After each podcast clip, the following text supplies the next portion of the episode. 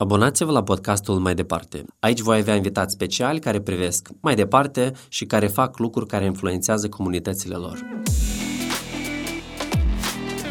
Astăzi discutăm cu Natalia Curnic. Eu pe tine te cunosc mai mult din sectorul de turism. Moldova nu este cunoscută pe plan internațional. Noi nu avem turiști care ne vizitează de o vară. Cumva noi am început să modelăm o nouă industrie a turismului. Ce ne diferențiază pe noi de Georgia sau Armenia sau România? Noi nu trebuie să vindem careva așteptări pe care noi nu vom putea să le îndreptățim. Hey ho, let's go! Moldova, eu ales din nou pe zdup și zdup să ne reprezinte țara la Eurovision. Ei nu aduc nimic nou, ei aduc un mesaj nou. Eu doar sper că lumea să înțeleagă mesajul. Bună ziua și bine v-am găsit la o nouă ediție a podcastului Mai Departe. Astăzi discutăm cu Natalia Curnic, care recent a făcut niște studii foarte interesante în Copenhaga. A făcut Strategic Management and Innovation și recent, chiar dacă eu pe tine te cunosc mai mult din sectorul de turism, ai lansat o organizație care se numește Centrul Innova Center, care se va focusa pe green sustainability. O să discutăm astăzi despre green sustainability și despre turism. Bine te-am găsit la podcast! Bine te-am găsit! Mersi pentru invitație! Cu drag! Zi-mi, pentru cei care poate nu te cunosc, care este background-ul tău. Noi am lucrat împreună câțiva ani în urmă, atunci când se lansa brandul național al industriei turismului. Asta a fost 2014-2015. Atunci lucrai la proiectul de competitivitate. Dar, de fapt, background-ul tău este în hospitality, tu ai reușit și ai lucrat și la ambasada SUA. Da. Spune-mi, în general, ce ai făcut până acum? Da, ne cunoaștem de foarte mult timp și mă bucur că noi cumva am ținut legătura și mă bucur să văd succesele tale și cum crește, dezvolți. Da, într-adevăr, am o istorie destul de lungă și destul de curioasă în experiența mea. Am început în hospitality pentru că tare îmi place să lucrez cu oamenii. Eu cred că oamenii rămân a fi una din cele mai mari surse de inspirație în ceea ce facem noi și cu cine noi lucrăm și pentru cine noi lucrăm. Mi-am încercat puterile, eram destul de tinerică și am început să lucrez și la Departamentul de Stat SUA. Am lucrat acolo timp de 4 ani, fiind într-o comunitate internațională și lucrând într-o sistemă destul de rigidă, am înțeles că nu neapărat mi se potrivește caracterul meu, care este destul de creativ și libertin. Și atunci am zis că... nici chiar așa de sistemic, da? Da, sistemul ucide creativitatea. A fost o experiență destul de interesantă din ce punct de vedere, pentru că lumea la noi, atunci am înțeles că oamenii nu neapărat sunt pregătiți pentru schimbări, unii mă felicitau și îmi ziceau, du-te Natasha că este prea devreme să te oprești, alții ziceau, cum tu poți să pleci din stabilitate, știi, și... Deci era văzut chestia asta așa ca un loc călduț și absolut, tare confortabil, cu salariu bun și la timp. Și fără probleme. Absolut. Dar eu am înțeles că eu încep să mă sufoc și atunci am plecat în proiecte. Unul din proiectele cu care eu chiar mă mândresc, unde am făcut cunoștință cu tine, este Pomul Vieții. Este brandul nostru de țară, este un proiect de suflet de al meu. A fost super fain când s-a format așa un grup mare. Eu am simțit tare multă participare și tare multă inclusivitate atunci în proiectul acela. Da, asta a fost o provocare mare, a fost o provocare cu tare multă rezistență. Da, există tot timpul un fel de sistem imunitar în orice organizație și în orice sistem care o să fie împotrivă la orice schimbări. Nu de aceea că schimbările astea nu le-ar ajuta și pe dânșii, dar ei văd chestia asta ca o amenințare. Până atunci era Agenția Turismului, îmi pare că. Era așa o instituție care nu facea performanță. Da. Și ce s-a schimbat? What changed? Ce s-a schimbat? S-a schimbat într-un fel direcțiile. Eu am fost una din acele persoane care au optat pentru închiderea acelei agenții, într-un fel reformarea ei, pentru că ea nu era eficientă, foarte simplu, ai dreptate. Nu era eficientă, nu avea viziune. Și atunci noi ne-am pornit de la o viziune, s-au restructurat un pic rolurile și responsabilitățile și atunci cumva noi am început să modelăm o nouă industrie a turismului. Dar care au fost, am înțeles încercarea asta de a modela, dar care au fost cumva steaua polară, care au fost visul acela al vostru, I have a dream de la început, spre ce ați vrut să tindeți atunci când ați început aceste procese? S-a pornit de la faptul că Moldova nu este cunoscută pe plan internațional, s-a pornit de la faptul cum ne prezentăm noi ca și țară și cum ne identificăm noi ca și națiune, ca și destinație turistică, unde noi ne regăsim, da, pe plan internațional ca și destinație turistică.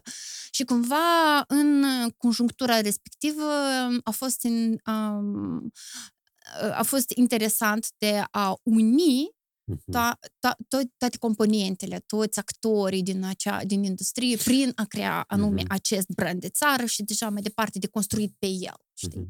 Deci nu era cumva un anumit plan de acțiuni comun, nu, care să ofere un fel de previzibilitate inclusiv și care să alinieze eforturile jucătorilor. Deci cumva fiecare făcea ceva, dar pe regulile proprii sau fără reguli. Foarte corect. Era industria foarte dispersată, deci nu se auzea statul cu societatea civilă, business-ul și așa mai departe. Fiecare mergea în ce direcție dorea și... Deci și cumva, iată... Și n-ai cum să ai performanță. Absolut. Când e haosul ăsta. Absolut, pentru că cum era acolo Moldova, tradiție, mister. Da? Asta s-o memorizat. Tradiție, ospitalitate, mistreț. Și multe altele, da, asta a fost. Și atunci, pentru prima dată, a existat cumva, a dezvoltat un plan de marketing și de promovare, care a fost cumva oferit, cel puțin, ca un reper. Da, asta a fost o primă etapă, da, în încercarea industriei, pentru că noi deja vorbeam de cumva o echipă, o industrie, de a se ralea la niște standarde internaționale. Știi care e chestia cu prima? Când spui tu, foarte des într-o anumită piață, oamenii își asumă chestia asta. Chiar că noi am început, până la noi nu era nimic, dacă noi am început și s-au pornit lucrurile. Și chiar nu au fost inițiative și înainte de asta 15-20 de ani de promovare a turismului intern? Da, se promova Solnična Moldavia. Deci era improvizație.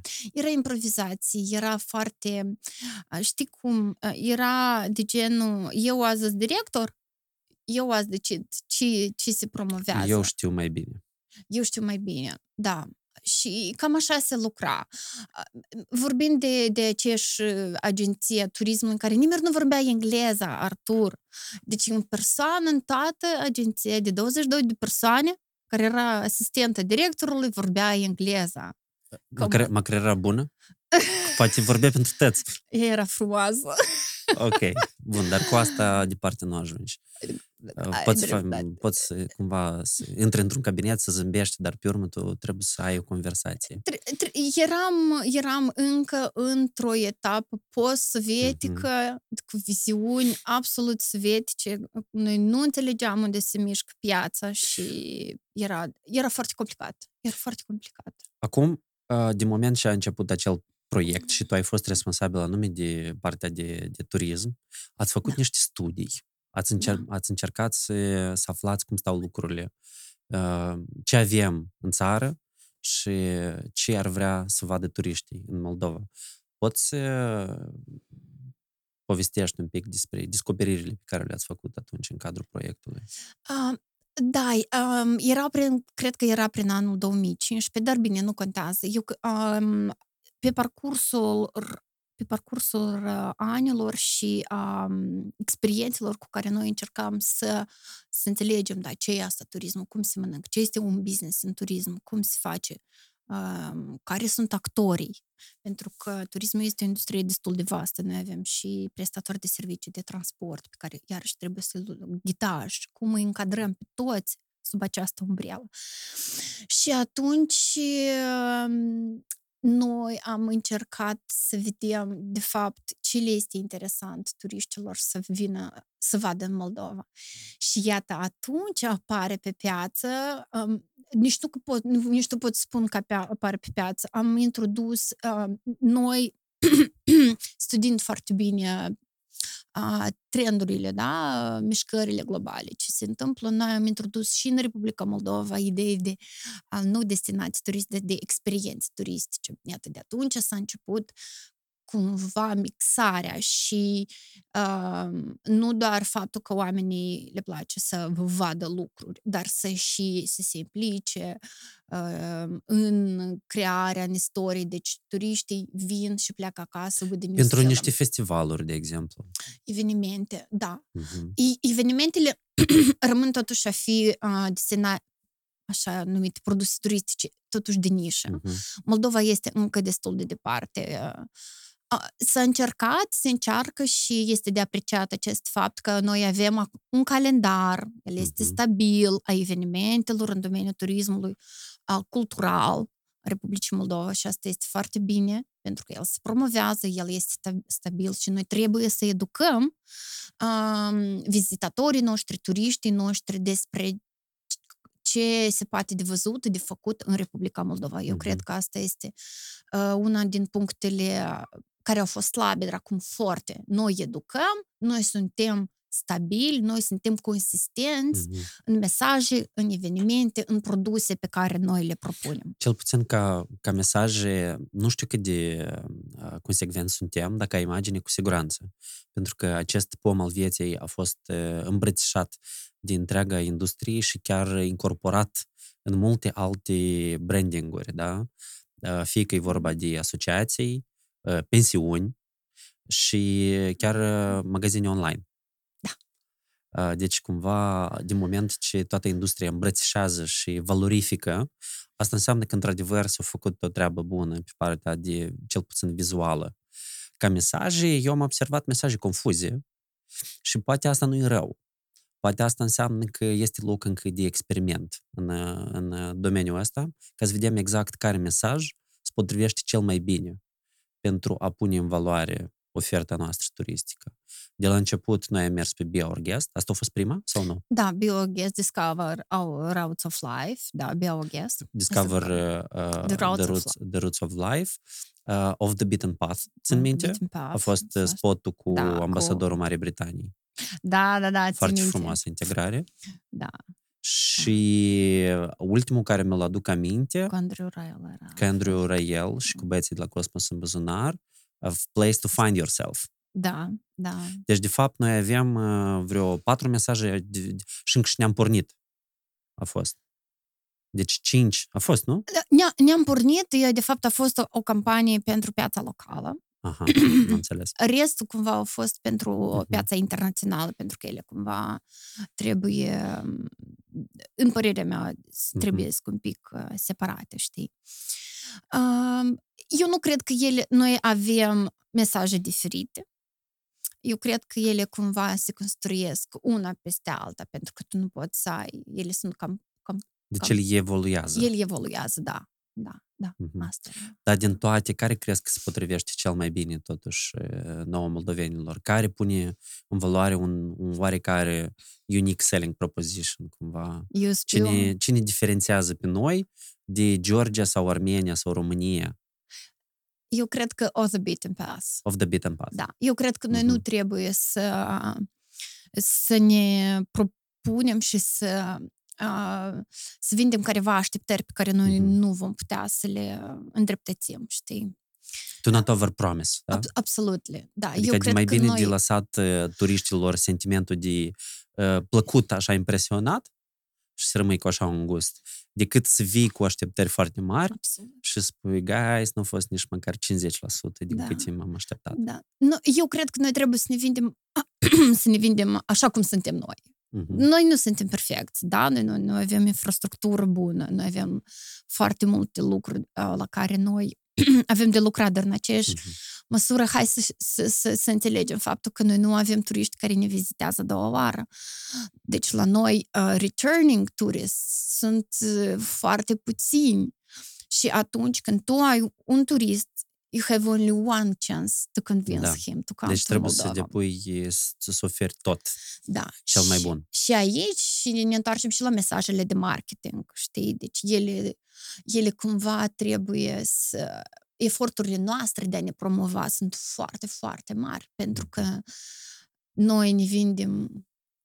Noi avem doar o singură șansă de a convinge turistul să ne viziteze. După experiența pe care ai văzut-o lucrând din postura de reprezentantă a unei programe de dezvoltare, ți-ai încercat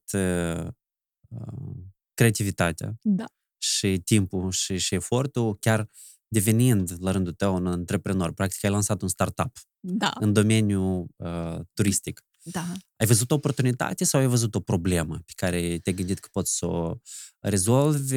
Eu chiar recent am recitit un blog post de-a lui Naval. El e și investitor, dar și așa are niște amprente filosofice care mi-mi plac. Scurt, clar și cuprinzător, el povestește niște idei în care spune că din poziție de antreprenor ai posibilitatea să faci mult mai mult impact social decât din sectorul asociativ sau din parteneri, dacă lucrezi, de exemplu, la o organizație de asta, structură interguvernamentală. Da, este foarte interesant pentru că e o libertate. Da? Deci asta este ceea ce tu câștigi extra. Da, libertatea de a te exprima. Cred că antreprenoriatul, este una din acele domenii în care tu poți să riști, pentru că, într-un fel, iarăși, pornind de la stabilitate și riscul. Să legăm riscul de experiment. Pentru că riscul are o conotație negativă în Moldova și mulți, inclusiv, nu se apuc să facă ceva pentru că e riscant. Vezi tu, uite că este COVID. Da? Asta și fain. Tehnologiile o să schimbe foarte multe industrii. Există cumva și este gândirea asta că, dacă ai undeva un loc ușor călduț, stai acolo și nu te agita prea mult, că vremuri instabile.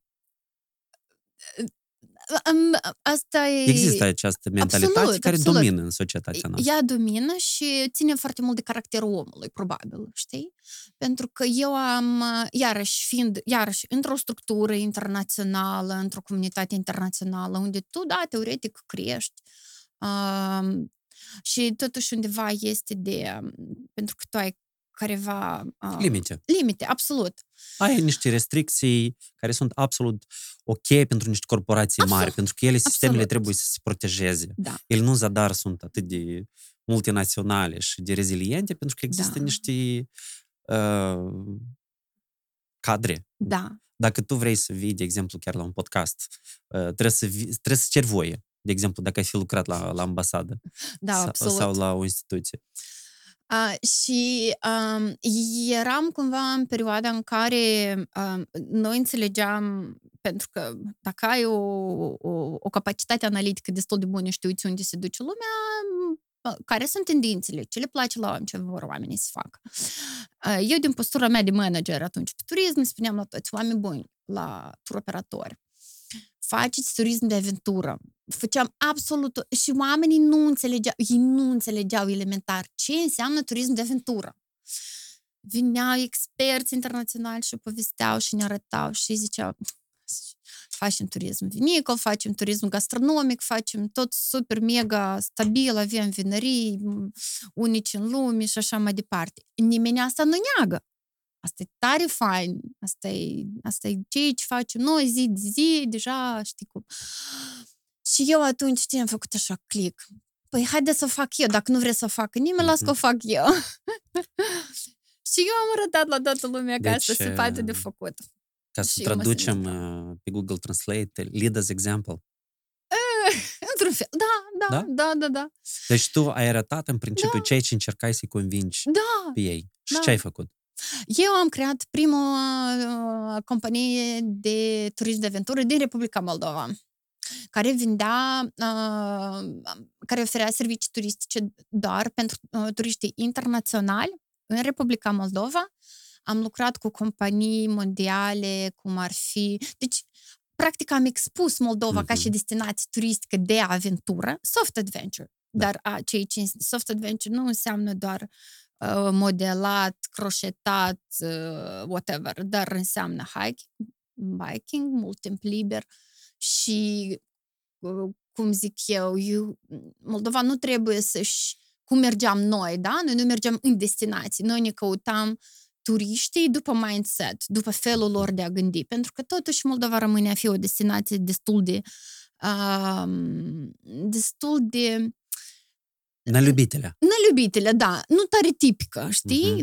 Nu e ceva care... Deci noi nu putem, în principiu, să spunem că dacă facem o strategie și spunem că pentru noi sunt importanți turiștii, de exemplu, din Polonia și Germania. Nu este interesant, pentru că polonieștii vor să mănânce și să bei tot pe degeaba.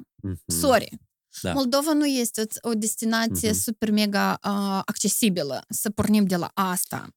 Așa de bine îmi pare că spui chestia asta, mie cel mai tare mă enervează când un producător sau cineva care oferă servicii încearcă să se diferențieze pentru un preț mai mic. Cel mai tare nu-mi place asta. Nu este corect. You need to give value for the money. Noi nu trebuie să fim ieftini. Noi niciodată deci noi trebuie să punem accent pe ce oferim noi, pe valoare, dar să nu ne ieftinim. Nu. Și eu am vrut să spun un cuvânt chiar mai urât ca ieftinim, dar e ok, oamenii să înțeleagă ce avem în vedere. Da, și eu vreau să spun că eu am reușit să vând tur, ziceam că am reușit să vând la un operator mondial, super mega mare, un tur de 10 zile în Republica Moldova cu Ucraina, care se finisează în Cernobâl. Deci, banii vin în Moldova, îți imaginezi, deci nu am făcut turul prin Ucraina, că noi dar am făcut-o prin Moldova în Ucraina. I-am convins 1,5 ani că să vină în Republica Moldova. Și în timp ce făceam produsul, ei îmi ziceau de asta, give me something else, I don't need wine. Și zic, hai să facem un hiking in the vineyard. No vineyards, fără vinării, fără... Deci, și atunci creierul nostru începe să gândească altfel. Noi răscolim și dezvoltăm. Da, eu am făcut asta și asta așa e de fain. Și pe lângă asta încă deci un tur combo, care era o parte din zile în Moldova, o parte în Ucraina. 5 zile în Moldova, 5 zile în Ucraina. Și asta pentru o persoană în cât? 1500 de euro. Deci experiența unei persoane timp de o săptămână sau 10 zile? 10 zile. 5 în Moldova, 5 în Ucraina și Cernobâlul era opțional. Deci în suma asta Cernobâl nu se includea. Deci era ca un fel de desert. Da, era un fel de desert, avea o zi liberă în amatorii de senzații tare. Și eu îți spun că 99% din ei erau amatori de senzații tari și pentru că iar este într-un operator internațional, ei călătoresc cu ei de 10 de ani și au fost și te gândești pe urmă, ce face nenica cel care a fost în Nepal și Kilimanjaro și în cele mai extravagante destinații din lume, el vine în Moldova și în Ucraina. Și atunci noi ne-am convins încă o dată că Moldova, it's not about the place, it's about the mindset, este despre faptul cum oamenii și motivația oamenilor de a veni în Moldova. Și eu sunt sigură că motivația lor de bază rămâne a fi curiozitatea. Ce e asta Moldova, știi? Și nu... Insight. Curiozitate. Da, când făceai studiile în Copenhaga, ai aplicat anumite chestii care le-ai învățat acolo pe business-ul tău? Da. În ultimul timp sunt foarte pasionată de tot ce înseamnă inovație Și, dar, mă rog, pentru că acum inovația cumva este percepută peste tot și în multe industrii și... Da, ea este necesară pentru orice industrie. Este perpetuum, da. Dar mă gândeam ce ar avea inovația cu turismul, da? Sau de cum... ce are nevoie turismul de inovație? De ce are nevoie turismul de inovație? Și atunci un profesor a dat așa o idee care pe mine foarte mult m-a intrigat și pe care eu cred că ar putea să schimbe foarte mult în turismul din Republica Moldova, este faptul că într-o țară în curs de dezvoltare, cum este Republica Moldova, inovația nu neapărat trebuie să însemne o pastilă magică, ceva nou, ceva super mega inventat. O aplicație mobilă. O aplicație mobilă care nimeni nu folosește, care noi am trecut prin asta, dar înseamnă un produs livrat.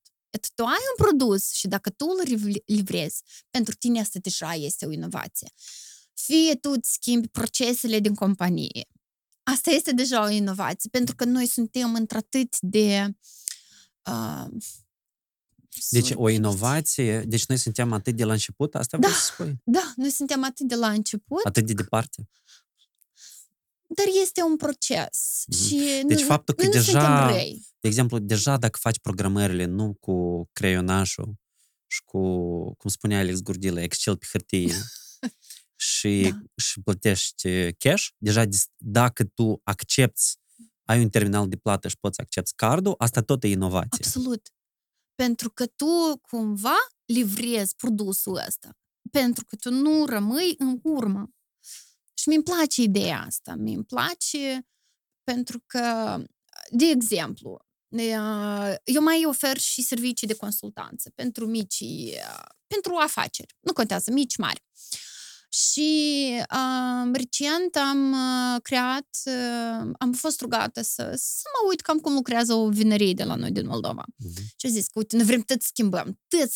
Și zic, stop, hai să analizăm mai întâi ce avem noi, cine vine, cum vine, de unde vine. Și atunci noi am ajuns la concluzia că ei, de fapt, nu trebuie să creeze nimic nou, pentru că ei nu au vândut nimic din ceea ce au. Nu au valorificat.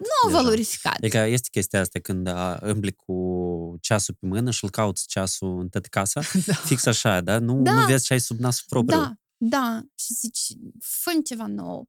Păi, dar nu este nevoie să faceți nou. Valorificați ceea ce aveți. Educați-mi. Eu rămân de părerea că consumatorul, la fel ca și business providerul, ca și prestatorul de servicii, trebuie să fie educat. În ce direcție? El trebuie să înțeleagă. El zice, hai că poate m-am plictisit la un anumit moment de... Dar... în ce direcție? În produs. În sensul în care că ideile circulă, călătoresc, da? Deci noi nu neapărat trebuie să inventăm aici ceva mare și ceva tare neobișnuit, care nu, de fapt, nu este caracteristic sau nu știu mai ce. Dar mai mult este să fie o constantă pe care noi o valorificăm. Da, noi facem un produs cu care noi îl educăm pe consumatorul nostru, că asta este un produs corect pentru consumatorul nostru. Ca să avem produse sezoniere și ele trebuie să fie cumva... deci tu nu poți să spui că tu ai un eveniment pentru 300 de oameni cu o săptămână înainte și să zici că tu nu ai vânzări. Evident. Oamenii și asta este o problemă. Vând un eveniment cu un an înainte. Și eu am observat chestia asta. Este foarte mare diferență dintre capacitatea de planificare pe termen lung pe care am văzut-o peste hotare și ce se întâmplă în Moldova, pentru că tu îi spui la noi evenimentul peste 4 luni. Hei, încă mai este, încă până atunci, hai vină peste 2 luni. Da. Guys. Da, deci nu există calendar. Nu există calendar de... Tu poți să grupezi produsele turistice care să fie o dată pe lună, tematice, indoor, outdoor.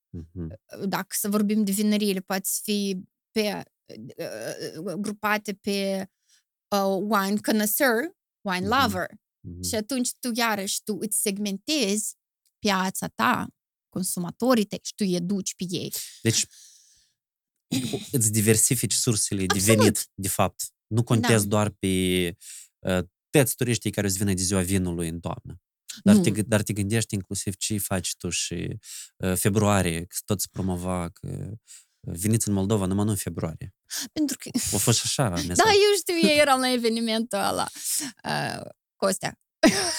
Constantin Șarcov a făcut. Interesant, pentru că s-au folosit asta în altă parte. Da. Ca experiment. Eu a fost cu o curiozitate, știi, dar este din alt domeniu și trebuie un pic să cunoști specificul totuși turismul, pentru că el este destul de sezonier și, apropo, ziua vinului, ca, de exemplu, turoperatorii, pentru ei nu este așa de mare business. Nu-i chiar așa de mare procent din încasările pe care nu. Și atunci care sunt? Care sunt modelele de business în turismul moldovenesc? Turismul moldovenesc, ai în vedere turoperatora? Da. Noi avem câțiva. Și ar putea să mai apară alte startup-uri, afaceri noi, pensiuni. Hai să-ți spun din experiența mea, da? Iarăși, din experiența mea. Eu, chiar având vânzări destul de mari și lucrând foarte cinstit, plătind toate impozitele, el nu era financiar interesant. Deci piața este destul de micuță. Piața este foarte micuță. Chiar dacă ești foarte bun, asta nu-ți permite să te dezvolți prea tare. Nu. Și parcă da, tot e bine, vânzări sunt, dar ceva lipsește atunci când faci, de exemplu, pur incoming, pur turism receptor. Și trebuie să ai iarăși aceeași craziness, pentru că Nini a spus: Natasha, tu ești nebună că tu faci turism în Moldova. Și eu am spus că cred că totuși trebuie să fii un pic de nebun ca să schimbi ceva în țara asta. Da, trebuie... Nu o să mergi pe același drum pe care îți duc toți. O să te duci ca și în reclamă, off the beaten path. Da. Pe căreri nebătute. Da. Deci tu vrei să spui că inclusiv în turismul nostru, ca model de business, trebuie să te gândești pe chestii mai originale? Chestii diverse, pentru că dintr-o singură sursă, it's not worth it. El nu are... De exemplu, da? Faci ca și prestator de servicii, tu ai doar marja de... Da, de prestări servicii, pe când tu subcontractezi alți. Deci marja de venit. Da. Care ți-o planifici. Da. De exemplu, din cazare... Din mâncare. Da, din cazare, din mâncare, transport și așa mai departe. Și atunci, un alt nivel este acela când tu îți creezi propriul serviciu de transport. Deci, în loc să recurgi la intermediar, îți faci o investiție să ai propria ta mașină cu care poți să întâlnești la aeroport turiștii și să le faci transfer. Una, pe lângă asta, tu poți să vinzi transportul tău și la alți companii de genul, cum era... Deci niște principii de shared economy. Absolut. Poți să ai o mașinică la vreo 3-4 pensiuni. Deci tu diversifici incoming-ul, diversifici veniturile. Pe lângă asta, iarăși, o investiție într-o pensiune sau unde tu poți faci fie evenimente, poți faci team building-uri. Deci compania trebuie să fie dezvoltată multilateral. Trebuie să se plieze și să se ajusteze pe satisfacerea la diferite nevoi și solicitări. Absolut. Deci nu trebuie să te focusezi doar pe clienți străini, dar să iai în considerare cum poți valorifica anumite pieți, chiar dacă sunt mai mici, locale. Locale, corect. Da. Hai să zicem că vreau să facem așa un exercițiu. Practic. Să zicem că eu am o căsuță la câțiva kilometri de Chișinău. 30 de kilometri. Da. Și eu vreau să transform căsuța asta, care e bătrânească, într-o pensiune, într-o afacere care, mă rog, pot să primesc turiști prin Booking sau Airbnb, că asta tot este o destinație sau un fel de a călători. O platformă de a te promova, da. Deci nu doar hotele. Dacă ai un business trip, poate e mai simplu în hotel. Nu știu cum tu preferi să călătorești, dar eu, de exemplu, când mă duc în destinații care pot să combin partea de business, pot să-mi iau 2-3 zile din contul personal, eu de obicei îmi iau un Airbnb și mi-l iau într-o regiune care mie să-mi ofere partea asta de wandering, da? Să mai uiți pe împrejur. Mie mi-ar ajunge 10.000, de exemplu, de dolari ca eu să investesc să fac această căsuță atractivă, ca să o transform într-un business rural. Din punct de vedere financiar, asta o să te coste mult mai mult, dar acum hai să spunem că ai putea să încerci să accesezi diferite fonduri. Ele sunt destul de puține, dar ele sunt. Care sunt cele disponibile?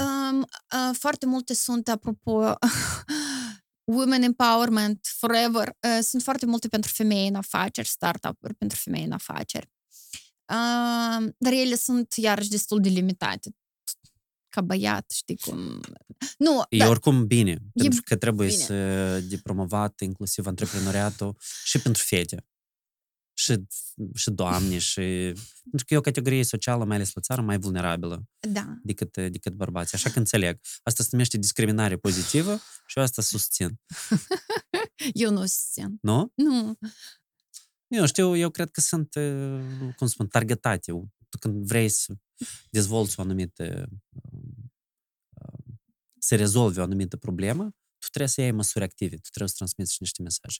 Dar, ok, bun, este programul ăsta care este pentru femei în afaceri. Și atunci, eu cred că cea mai mare problemă în toate programele care susțin dezvoltarea turismului rural, da, în Republica Moldova, este pentru care anumite servicii se oferă și la ce etapă.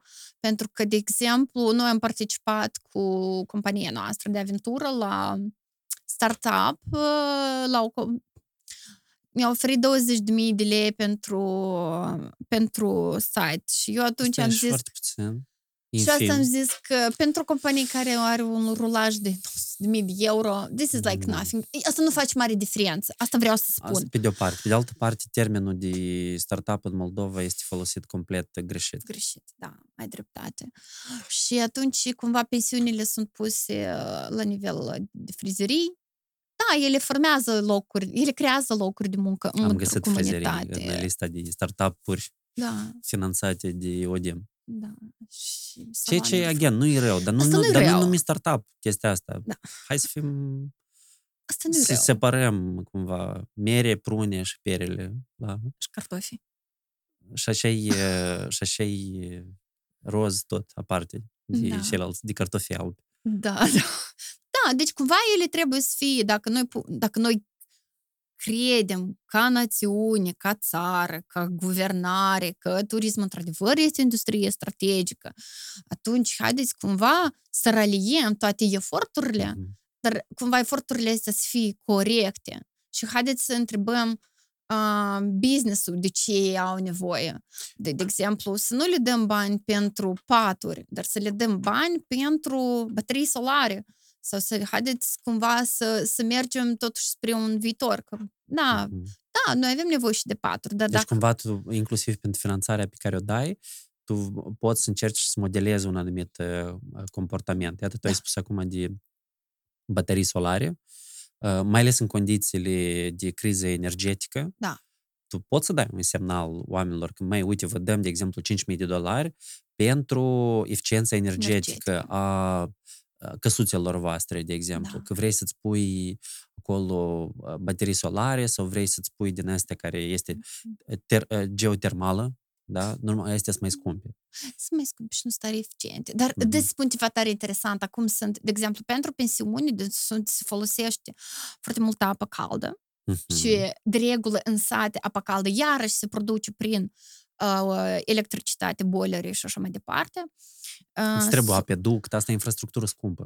Sunt baterii solare hibride care produc nu doar lumină, dar și apă caldă. Și atunci tu, inovație, atunci tu faci o diferență foarte, foarte importantă pentru acel prestator de serviciu la un moment dat. Știi? Pentru că până la urmă noi trebuie să prioritizăm. Da, noi vrem și o leacă de terăsuică acolo și un bie și nu știu ce. Și se schimbă fereastră. Dar hai să punem o fereastră de aia deja care produce lumini de energie electrică, pentru că asta este viitorul.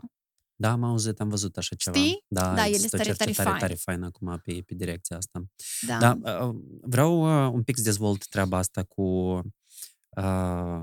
oportunitățile de finanțare, pentru că am un prieten, ei investesc acum în... vor să facă și o pensiune, vor să facă și un restaurant în afara orașului. Și poate sunt și alții, poate din diaspora, care ar vrea să facă ceva, dar ei trebuie să înțeleagă dacă există piață și dacă există măsuri de suport, de susținere.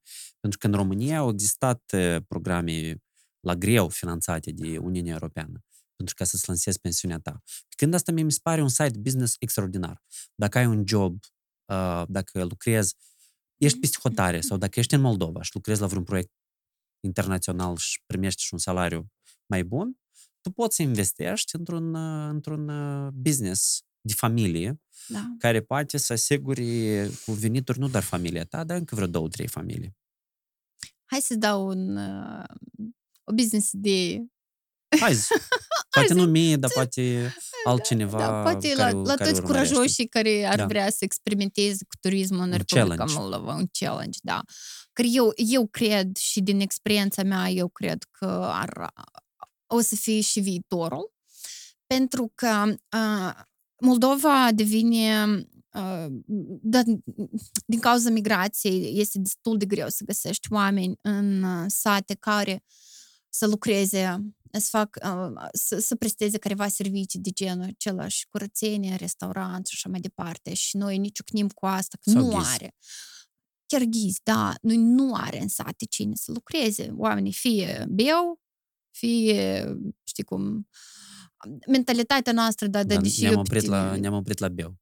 Fie se duc psihotare. Fie se duc psihotare, da.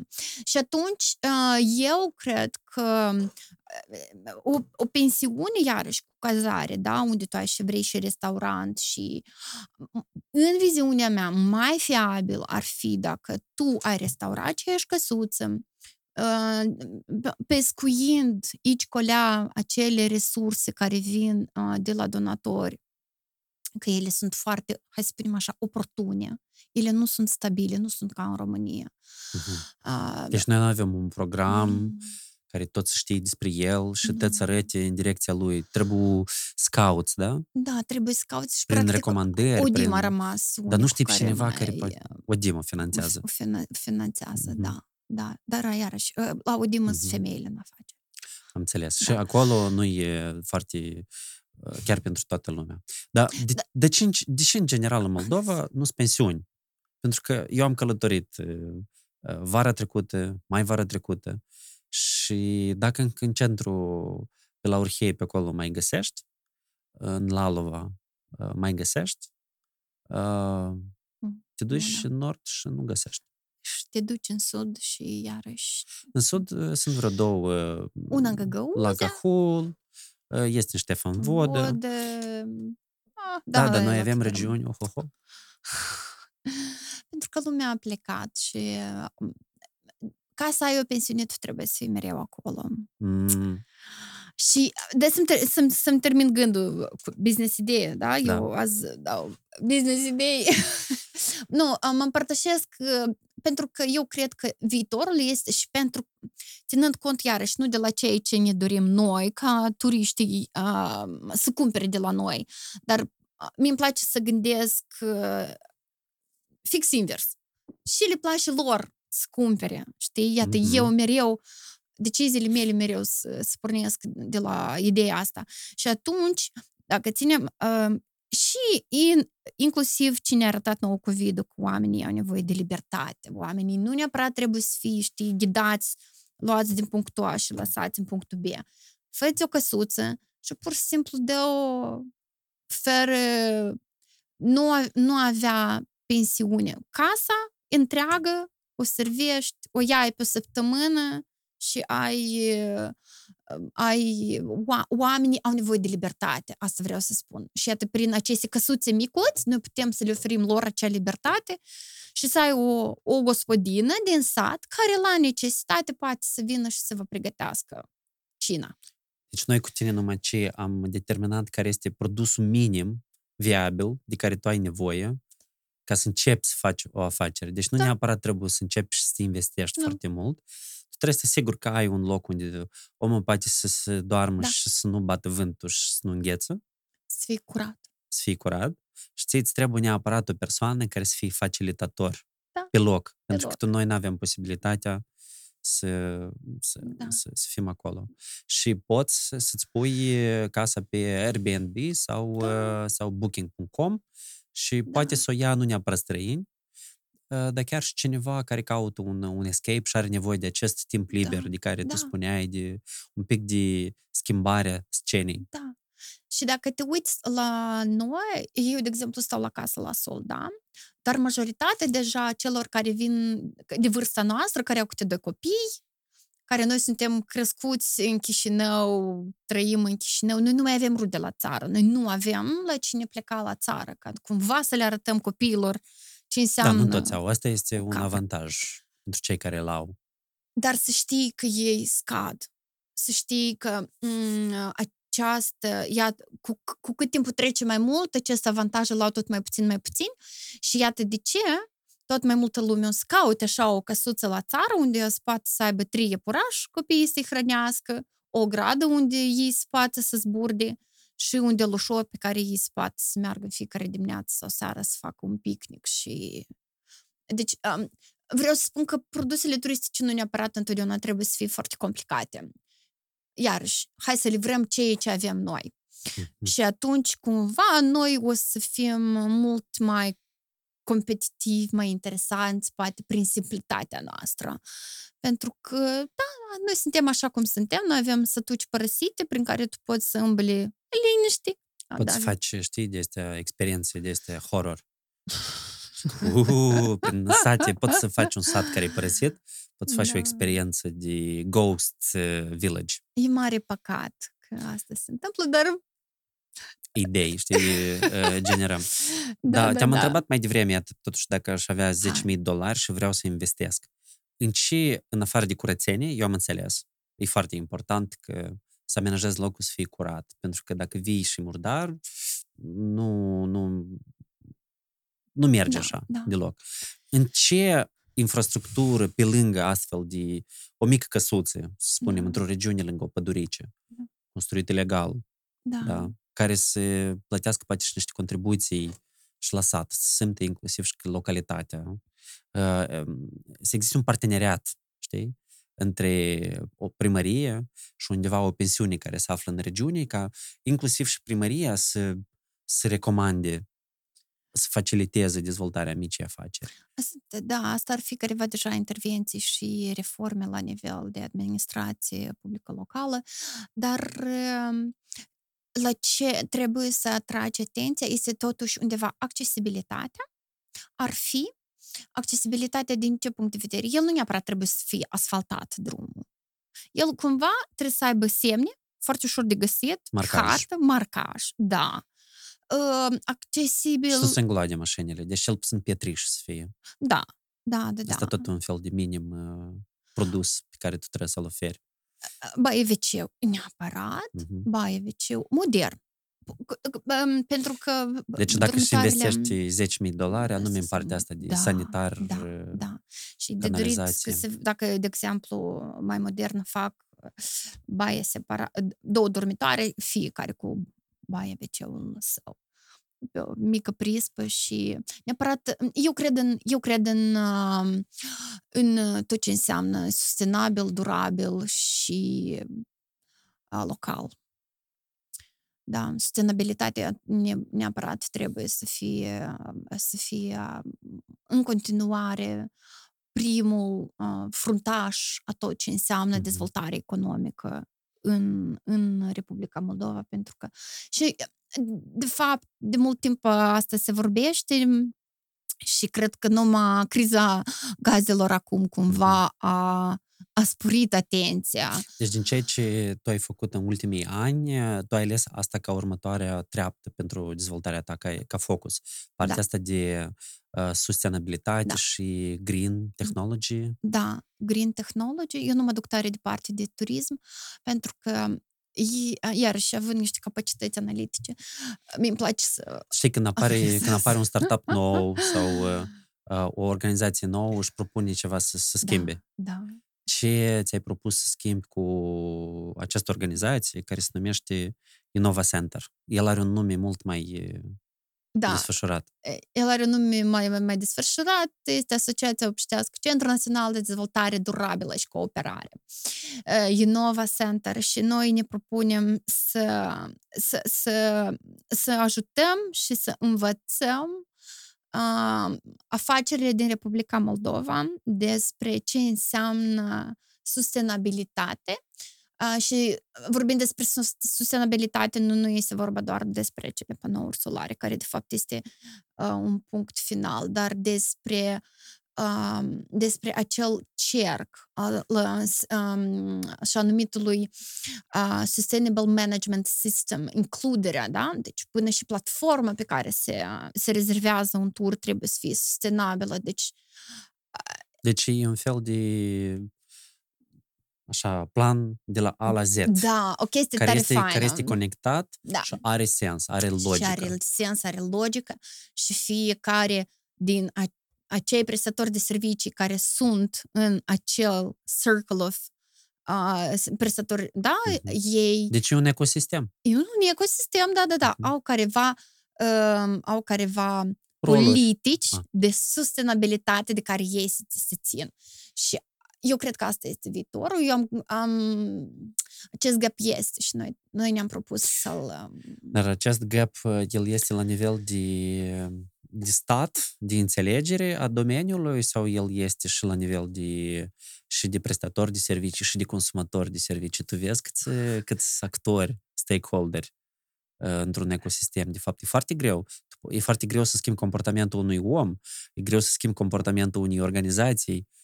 Tu vrei un sistem întreg să schimbi. Challenge accepted. Mie îmi place. Și mie îmi place.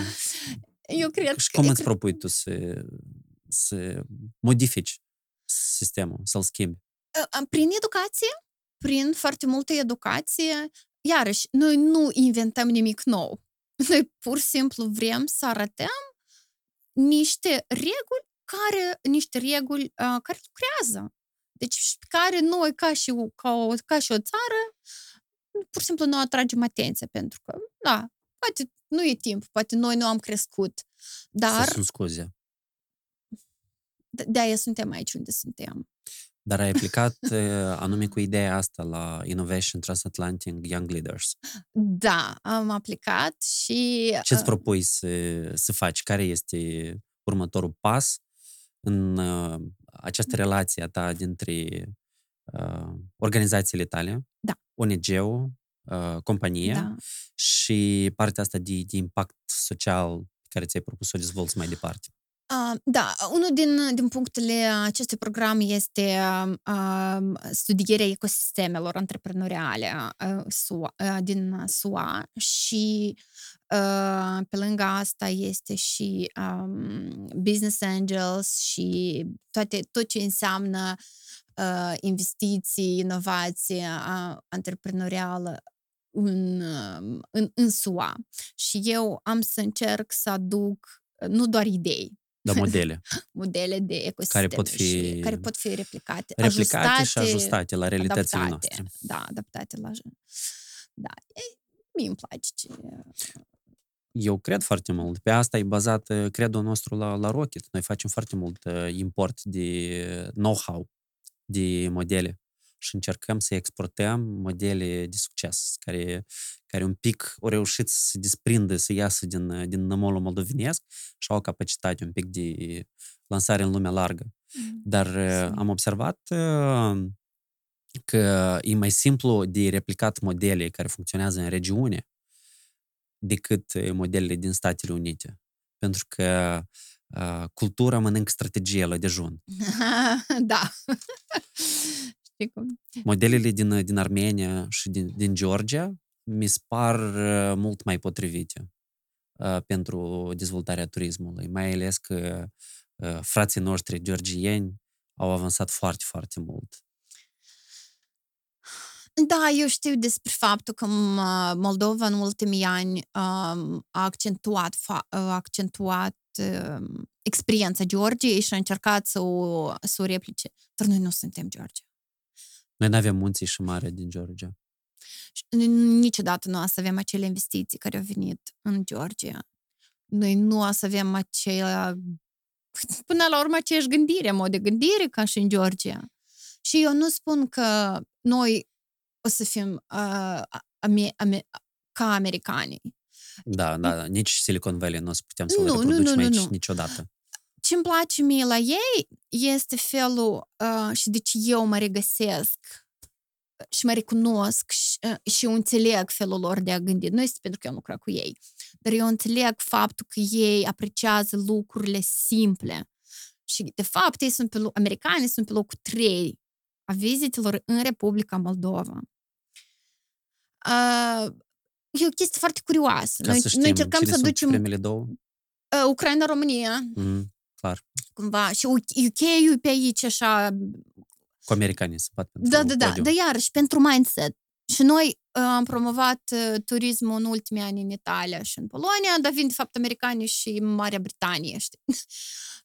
Pentru că ei au acea viziune, zic, hei, Moldova, hai să vedem. Și ei apreciază așa de mult lucrurile simple. Iată, Georgia, it's very fancy. Pentru mine, Georgia. E foarte sofisticat. E sofisticat pentru că e foarte... E wow. E interesantă, e deosebită, e este foarte diversă. Noi suntem simpli, dar noi trebuie să acceptăm asta. Și cred că atunci când noi o să acceptăm, atunci ceilalți o să ne accepte așa cum suntem noi.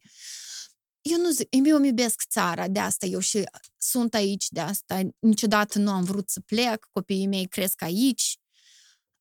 Eu cred că noi pur și simplu trebuie un pic să ne punem cu picioarele pe pământ și să ne apucăm de treabă.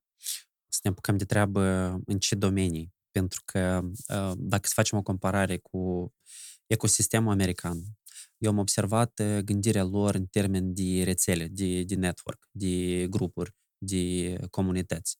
Eu chestia asta nu am avut unde să o învăț înainte. Pentru mine asta a fost descoperirea și principalul skill, probabil, pe care l-am învățat când am fost într-un program de schimb în Statele Unite. Tu cum vezi această componentă, cât e ea de importantă, pentru că îți dezvolți un ecosistem, componenta asta de comunitate, știi, cumva organizarea, alinierea la niște obiective mari, dar în același timp simple. Cum ai spus tu că americanii sunt simple, dar în același timp ei nu au bariere în termen de stabilire a obiectivelor. Dacă ai posibilitatea to target the moon sau mai nou Mars, they will do it. Da. Deci, what's the role of the community? Care este rolul comunității și cum aspectul ăsta de comunitate poate fi dezvoltat și valorificat în Moldova? Aspectul de comunitate.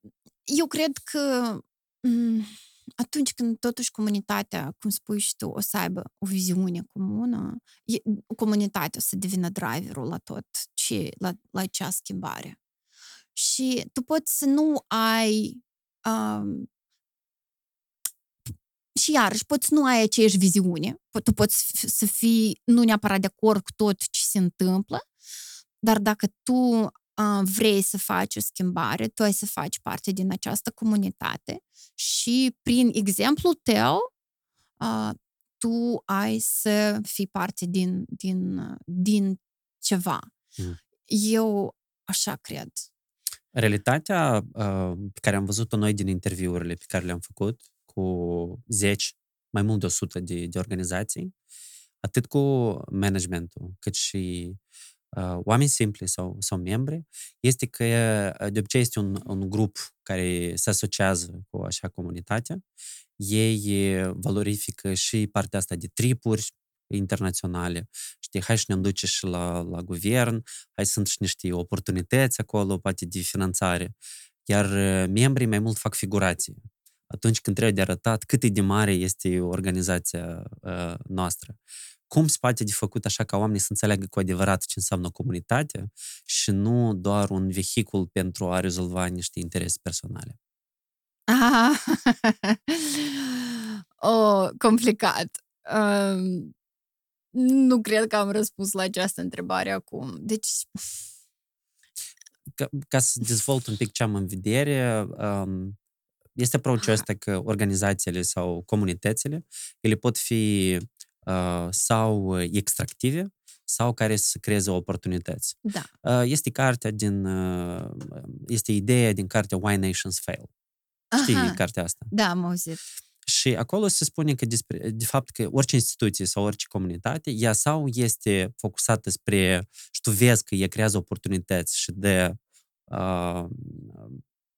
diferite propuneri de implicare a comunității și toți participă, sau este o organizație care poate nu are același nivel de inclusivitate și transparență și se întâmplă acolo niște chestii, dar nu este foarte, foarte clar ce se întâmplă. Și din cauza asta nu participă nici oameni, nici nu-și simt că particip și îi lasă mâinile în jos și zic, de ce să mă mai implic? Acolo ea ca cine conduce. Există această realitate în Moldova. Există această realitate în Moldova. Și eu nu știu dacă ea o schimbi în timpul apropiat, pentru că iarăși scuzele, știi. Da, dar nu lăsăm mâinile în jos. Nu lăsăm mâinile în jos. Este o problemă foarte mare cu care ne ciucnim noi și ca afaceri, și ca societate civilă, și ca ONG-uri. Și ea vine din partea donatorilor. De ce? Asta pentru că astfel au fost desenate aceste procese.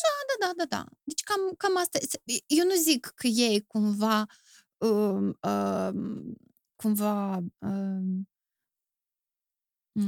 încurajează. Că nu încurajează. Ei nu încurajează. Dar tolerează. Dar așa sunt circumstanțele. Pentru Moldova este o țară prea mică.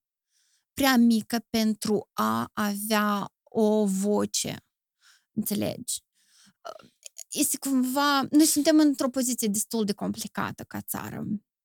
Pentru că noi nu prea avem din ce alegem. Și atunci, trebuie să lucrezi cu cei ce ai. Și atunci dacă sunt niște persoane care sunt mai proactivi, lucrezi cu ei. Da.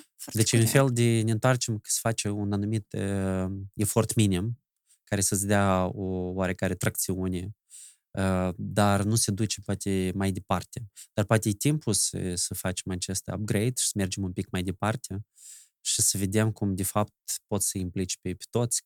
Pentru că eu cred că faptul că suntem o țară micuță, ăsta este un avantaj. Noi, pur și simplu, nu suntem deprinși să lucrăm împreună. Și există foarte multă competiție și invidie în orice industrie, practic. Chiar dacă există aceste comunități care au apărut cu aportul destul de serios al donatorilor, oamenii nu pot lucra împreună. Și tot timpul există, chiar și în interiorul acestor grupuri, există un fel de... competiție neloială. Mi-mi place că tu ești tare optimist, Artur. Tu nu crezi că o să se rezolve chestia asta? Eu am să las această întrebare fără răspuns. Dar eu nu o să las întrebări fără răspuns la podcastul meu. Eu, în afară de fapt că sunt optimist, eu și o bucățică de jurist. Ah, da? Oh, și de fain.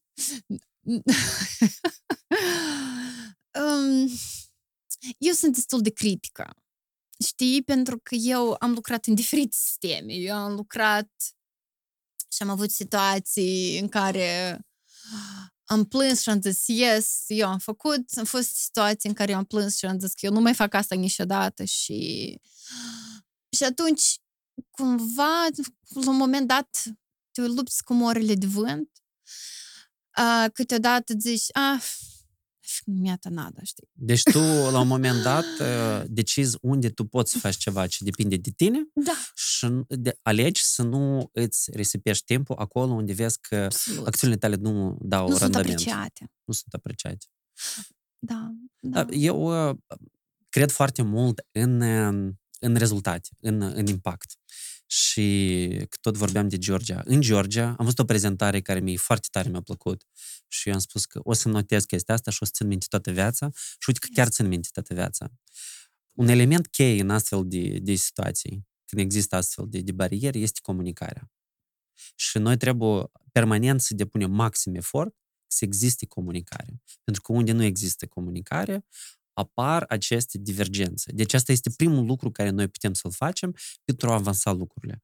Dacă comunicăm și vedem că nu există totuși sorți de izbândă, pentru că e posibil așa ceva și trebuie din start să admitem că ai nevoie de un plan B, tu poți aceste schimbări pe care tu vrei să le faci prin alte metode. Nu neapărat prin comunicare. Da, e o scrisoare oficială, de exemplu, sau faci referire la o lege.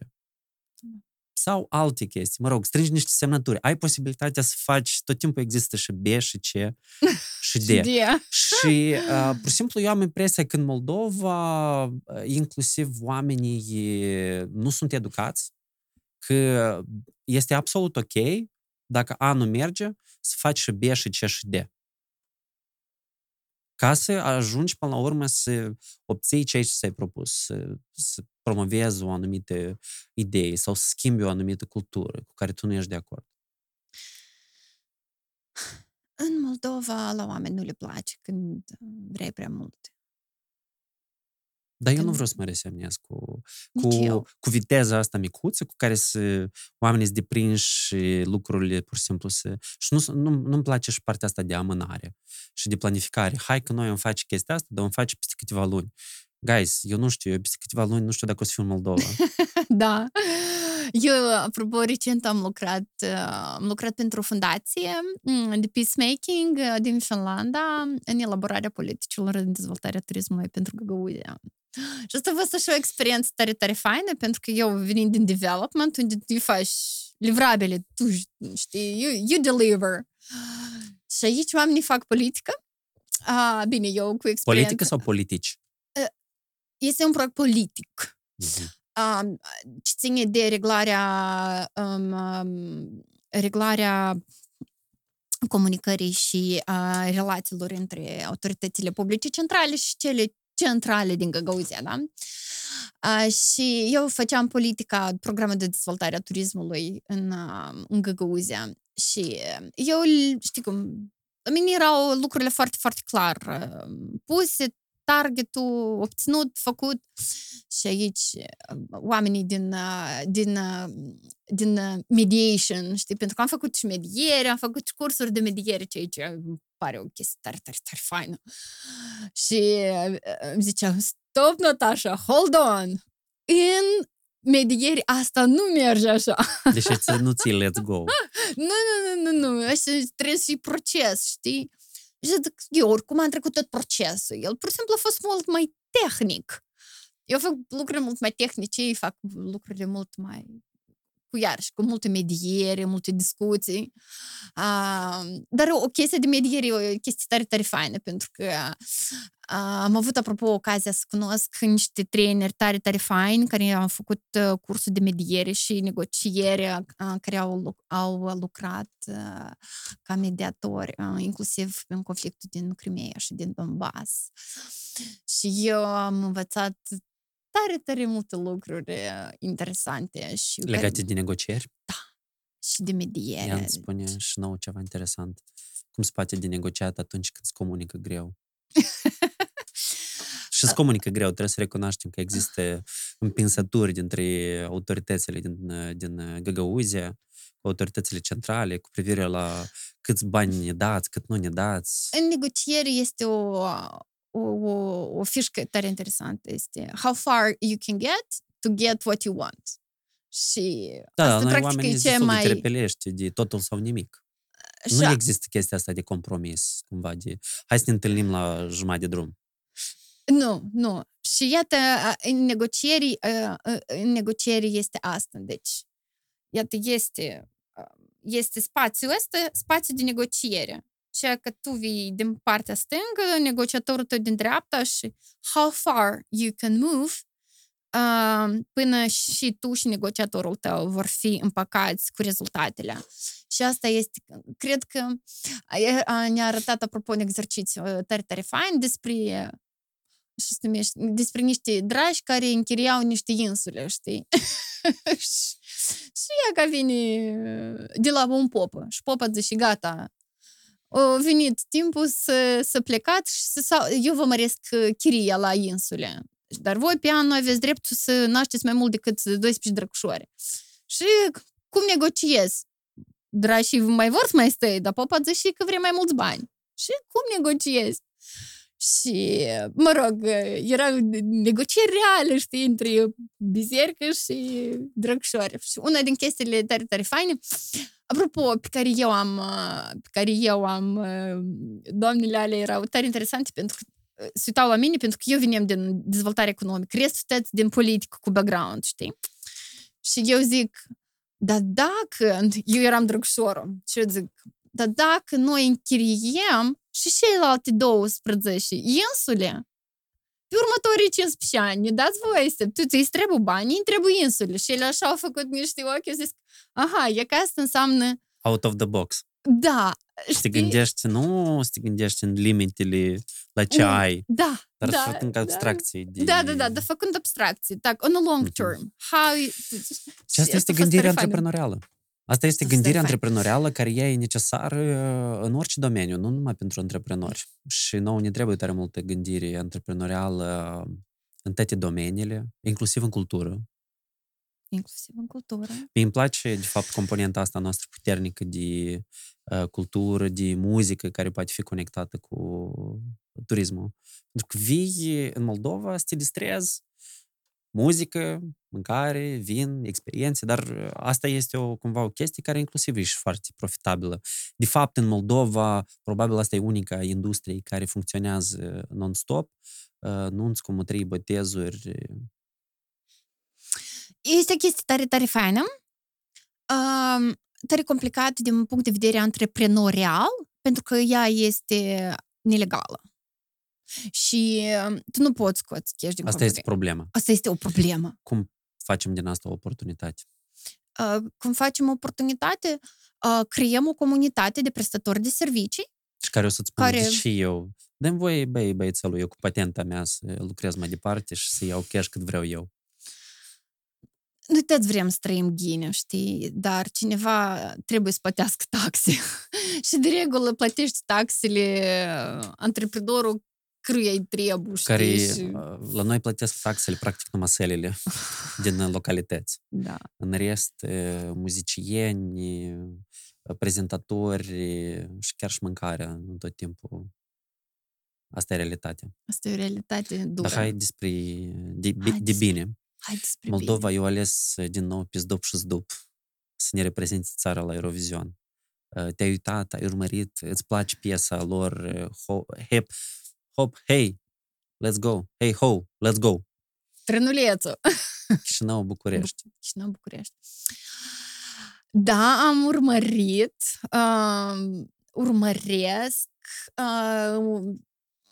urmăresc la etapa în care, știi, bucură faptul că noi suntem... Noi avem un mesaj. Anul ăsta noi avem un mesaj. Zdop și Zdup este despre mesaj și mie asta tare îmi place. Este tare fain în felul în care ei transmit mesajele lor, cum ei le împachetează și le livrează, știi? Oferă, tare îmi place. Eu cred că ei... Iarăși, ei nu aduc nimic nou, ei aduc un mesaj nou, pentru că beat-urile, iarăși, știi, noi mergem foarte mult pe acele beat-uri de etno-balcanice, cumva, care au mai fost. Da, ele sunt apreciate, le avem nu doar noi, iarăși, pentru că noi cumva și sârbii, balcanii, da, și așa mai departe. Eu doar sper că lumea să înțeleagă mesajul. Le vezi că să deja se îmblă la mesaj acum. Știi despre faptul că vor să schimbe am anumite... auzit ceva, dar nu am urmărit până la capăt să înțeleg. Fraza aia care sună un pic unionistă. Aha! Parcă țara asta, parcă e nouă, parcă e una, parcă e două. Deci e foarte, foarte clar și Dan Negru, prezentatorul TV român, chiar a venit cu ideea asta. A zis că hai să facem așa un pas, să selectăm aceeași piesă și din partea României. Da, am citit, am văzut și asta și așa. Din punct de vedere a PR-ului, asta o să fie big. Nu știu din punct de vedere legal dacă concursul Eurovision asta permite. Și dacă România o să vrea asta. Eu nu cred că România o să vrea. Pentru că, cum, voi trebuie să acceptați cânticul care vine de la noi, nu noi să ne raliem la voi, da? Cam așa. Eu cred că, sorry de sinceritatea mea, eu cred că noi avem mai mult nevoie de România decât România de noi. Da, noi suntem români, noi vorbim limba română, noi... Dar eu nu cred că unirea va avea loc. Dar eu nu vreau să te întreb despre unire, eu vreau să te întreb despre cânticul zdobilor. Ah, foarte bine. Nu, că eu chiar nu am treabă cu politica și... Cânticul zdobilor, el e vesel, el e fan. El poate fi, de asemenea, hai să spunem așa, iar că tu ai spus că e despre mesaj. Da. Totuși concursul e despre muzică. Hai să începem cu asta. Deci acolo oamenii vin cu un cântec și e concurs de cântece, da, pe care oamenii le votează, nu mesaje geopolitice și în câte puncte dă la vecini. Eu cred că concursul ăsta de mult nu mai este despre cântece. Deci e geopolitic. El este geopolitic. Pe fundalul pericolului de invazie militară a Ucrainei, mesajul ăsta nostru cumva de înfrățire și de colaborare și de veselie, crezi că este cumva... La momentul potrivit? Potrivit. Eu nu cred că lumea o să ia acest cântec prea serios în sensul în care... Cam o să vezi că o să fie contestat cu siguranță. Crezi? Da. Hai să vedem. Eu cred că lucrurile, în general, în lumea asta, cumva se iau mult prea serios, când ele, de fapt, nu sunt atât de... Oamenii tind să complice lucrurile, asta vreau să spun. Lumea se prea complică și se focusează pe ceea ce nu neapărat este important la momentul dat. It's a fun song, let's enjoy it, știi? Hai să ne bucurăm. Noi putem să interpretăm, știi cum, Hora de Moldova. Hai, cineva putea spune că, după este Moldova din România și așa mai departe, ca și cum noi nu suntem Republica Moldova, nu Moldova. Hai să încurcăm Moldova. Și ești Moldova, și ești Cernăuțul și așa mai departe, știi? Eu cred că situația asta e destul de complicată. Let's see. Eurovizionul de mult nu este despre cântec și... Dar vezi că oamenii trebuie să vorbească ceva, da? Să aibă despre ce și vorbești. Și iată, hop, și le-ai dat un subiect. Mie mi-a plăcut cum tu ai spus că să ne focusăm, să vedem ce avem, da? Să nu încercăm să inventăm nou. Și vreau să te întreb, de fapt, dacă să facem un top 5 destinații turistice din Moldova, care ar fi ele? Ce avem? Tu ești expert în domeniu. Lucrurile care o să le spui tu, eu o să mi le notez și dacă încă n-am fost, o să mă duc. Destinații. Și pentru că eu cred că o destinație turistică nu neapărat este un loc, dar el poate să fie și un om. El poate să fie și o bucată de placentă. Cât de banal nu ar suna. Deci o destinație să mănânci o placentă. Da. Absolut, absolut. Eu aș merge la Pohrebe. Pentru placente? Pentru Nistru. Eu aș merge... Pentru placente la Asconia, am auzit că-s bune. Pentru placente la Asconia, neapărat. Eu aș merge la doamna Ecaterina Popescu, la artă rustică pentru covare și pentru doamna Ecaterina. Iată, ea este o destinație turistică, este la Clișova Nouă. De la ea eu am aflat despre Pomul Vieții. Iată, eu pot spun cu mare sinceritate. Deci este un fel de persoană la fel de importantă ca și bunica de la Văleni. Bunica de la Văleni care... Ok. No? Da. Okay. Deci dacă noi vorbim despre destinații și bunica de la Văleni ar fi o destinație, doamna Ecaterina Popescu, cu siguranță. Nu, n-am vrut să fac product placement. Nu, Nu, fără, deci noi nu le comparăm. Ele sunt ambele și ele sunt ambele interesante cu valoarea fiecăruia și plusul. Doamna Ecaterina este sufletul și inima covarelor autentice basarabene. Și ea crește o comunitate acolo, ea ține... Deci acolo e comunitate, de jos în sus, da, fără neapărat să vină cineva și să zică am niște bani, uniți-vă într-o comunitate.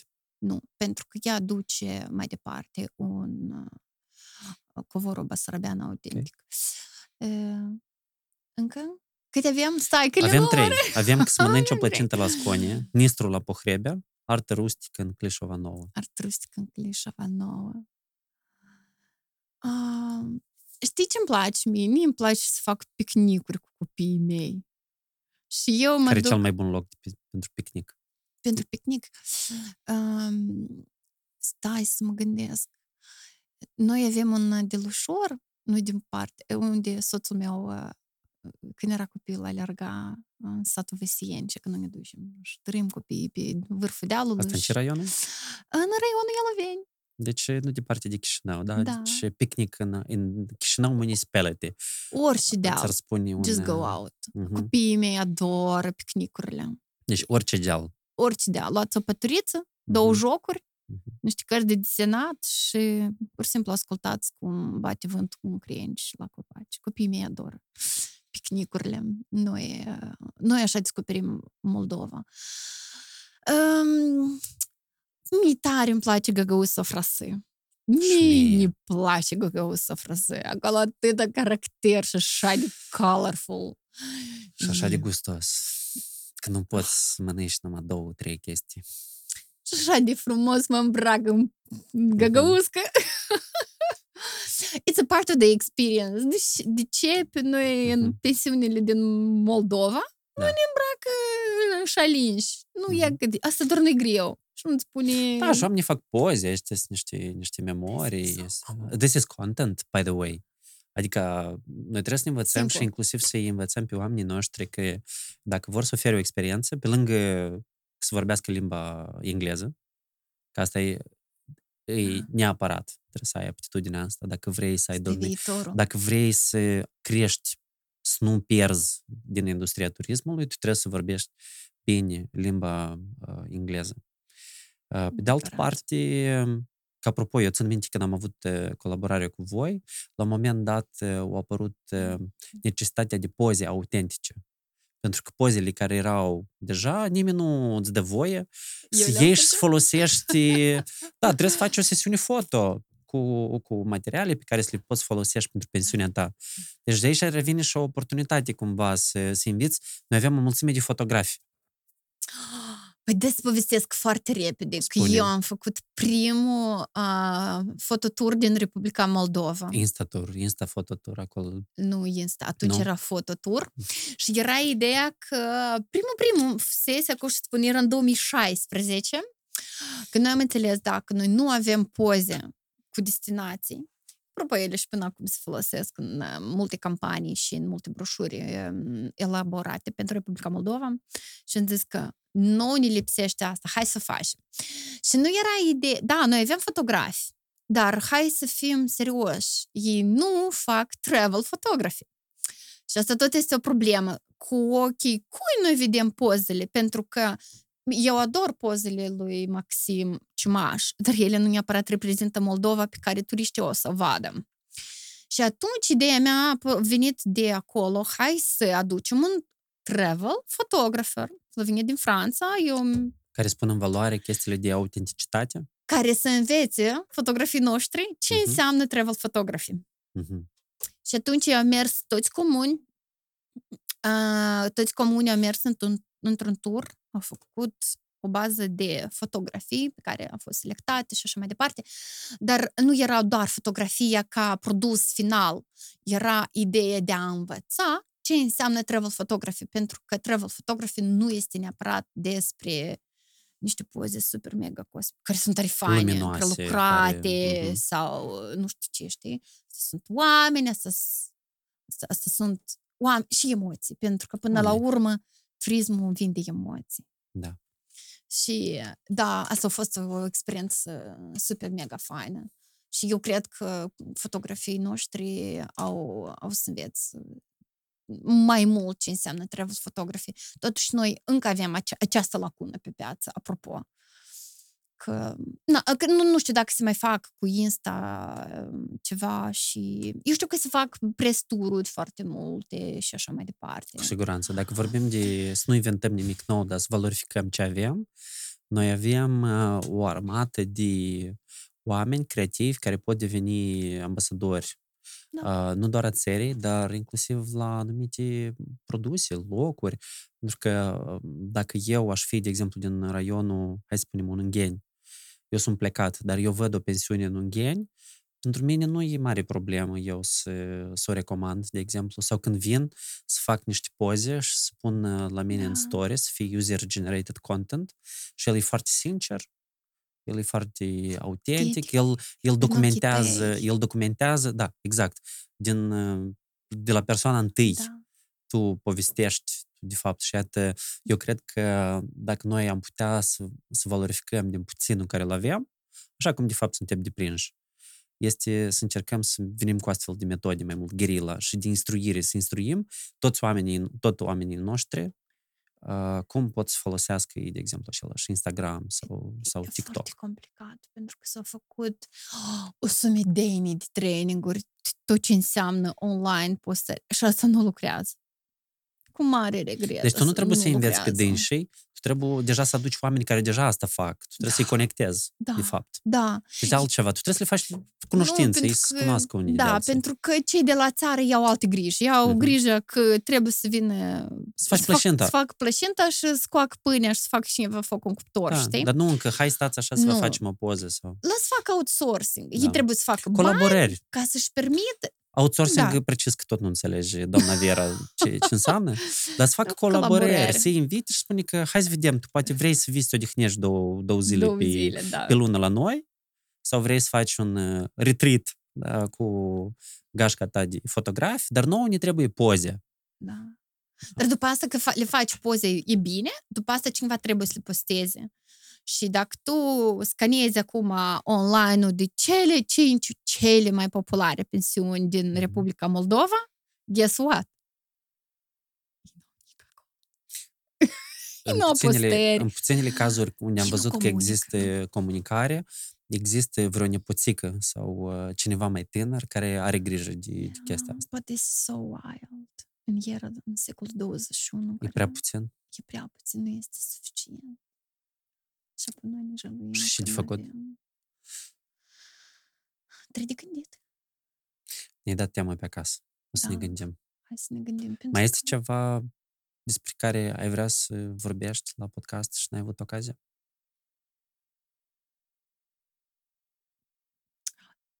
Eu cred că am vorbit așa de mult. Eu am avut o plăcere enormă și tare sper că noi să avem ocazie să facem poate niște proiecte împreună. Cu drag. Eu cu cel mai mare deschidere, știi, pentru că până la urmă, cum am spus, oamenii rămân a fi cea mai mare sursă de inspirație și community. Eu cred că oamenii sunt cea mai mare surse și de inspirație, uneori și barieră. Nu trebuie să ne facem chiar viața mare din cauza asta, trebuie să lucrăm cu cei care vor. Că nu poți cu desila. Da? Dar în același timp nu trebuie permanent să spunem că uite, chestia asta că e o problemă și de asta nu se poate de făcut nimic. Nu trebuie chiar toată lumea să vrei deodată să schimbe.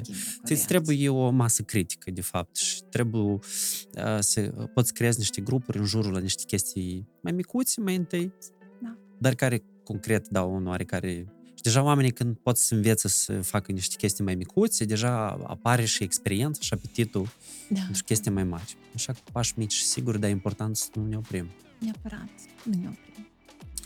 Cu această filozofie încheiem discuția, cu toate că noi am mai avea despre ce să discutăm. Cu siguranță. Și îți doresc tare mult succes și cu programul pe care vrei să-l faci lunile viitoare în Statele Unite și cu organizația în care vrei să promovezi mai multe inovații și cu startup-ul tău care promovează experiență, o dihnă activă în Moldova. Așa să fie. Eu îți mulțumesc. Eu sper că noi să avem ocazie să mai discutăm și înainte de vizita mea în SUA și după. Și îți doresc mult succes. Facem o chestie tare, tare faină. Mersi, ne străduiem. Rocket Moldova este despre a împuternici inovatori digitali. Iar tu aduci inovații și mi-e foarte plăcut să lucrez, să discut cu oameni care au idei și care impactează comunitățile lor. Așa că mult succes mai departe. Mulțumesc. Și mersi pentru discuție. Pa, pa. Mare drag. Pa, pa.